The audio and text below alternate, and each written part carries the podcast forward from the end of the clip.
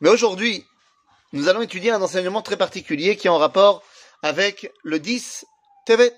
évidemment, aujourd'hui le 10 Tevet. Et l'une des raisons du 10 Tevet, du jeûne du 10 Tevet, eh bien, c'est la traduction de la Torah en grec. La traduction de la Torah en grec, c'est également le début de l'influence de la langue grecque à l'intérieur du peuple juif et le début de l'arrêt de l'hébreu comme étant la langue principale parlée par le peuple juif. Et la preuve en est qu'aujourd'hui nous subissons encore les effets de ce Asara Betevet, c'est que le cours que je suis en train de faire ce matin, je le fais en français. Nous dit le Rav Kook dans le livre Meged Yerachim à propos du mois de Tevet. השפה ivrit שהיא לשון הקודש איננה רק כלי שימושי בלבד. Ce n'est pas simplement un moyen pour transmettre une information. Shenovat Ce n'est pas simplement une langue pour transmettre une information euh, qu'on va utiliser dans le peuple juif. Elama,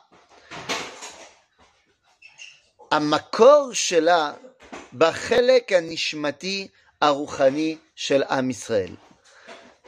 L'hébreu fait partie de la dimension la plus profonde qui nous rattache à notre identité d'Israël. לכן משתמשים בה בכתיבה, וההשפעה היא עצומה לדורות. Ainsi, nous l'utilisons donc pour l'écrit, et elle va avoir une influence pour toutes les générations, le Tanakh, la Mishnah, par exemple. Mais également, אנחנו מדברים בשפה הזאת כדי שרוח ממללה, כדי ש...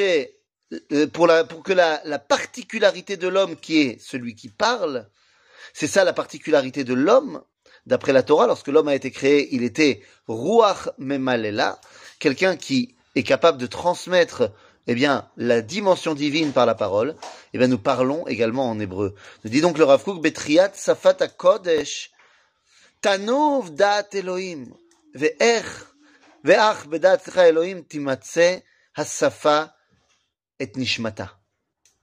Lorsqu'il y a la résurrection donc de cette langue hébraïque que nous vivons aujourd'hui, eh bien ce n'est pas seulement la langue qui revient à la vie, mais c'est notre véritable compréhension de la volonté divine et notre dévoilement de Dieu qui revient sur le devant de la scène.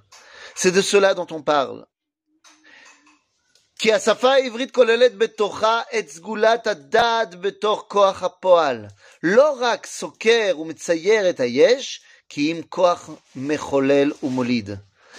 La langue hébraïque n'est pas seulement un moyen d'exprimer le vivant, mais c'est le moyen de nous imprégner du vivant. ולכן יש חיבה גלויה ללשון הקודש בישראל, מפני שהיא השפה הלאומית שמגלה את השפה האלוהית. Car l'hébreu, eh bien, c'est dans le peuple juif la langue de la nation d'Israël, mais c'est également la langue qui dévoile la sainteté et le dévoilement divin. Alors les amis, s'il y a bien quelque chose que je voudrais vous dire de faire en ce jour du dit Tevet, n'attendez pas de venir en Israël à l'Ulpan, où que vous soyez, recommencez à parler et à comprendre l'hébreu. À bientôt les amis.